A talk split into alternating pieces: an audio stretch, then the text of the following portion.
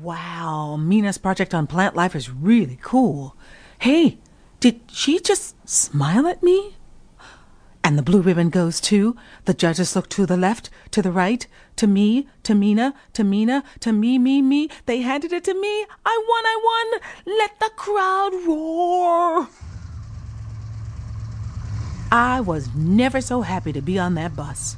Some of the kids call it the cheese bus, but I like cheese, especially grilled cheese.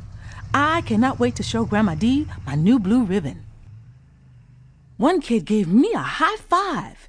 It was the best bus ride I ever had. Oh, what a great day, Vinni thought to himself. Gimme the ribbon. I heard from behind me. It was them.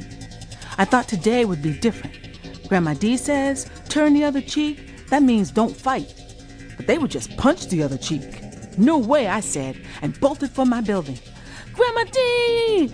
Vinni yelled. Where are the grown-ups when you need them? I couldn't see her. I couldn't hear her. So I kept running up the stairs. Nowhere else to run. I pushed open the rooftop door and I tripped and fell. I could feel my heart beating, buzzing.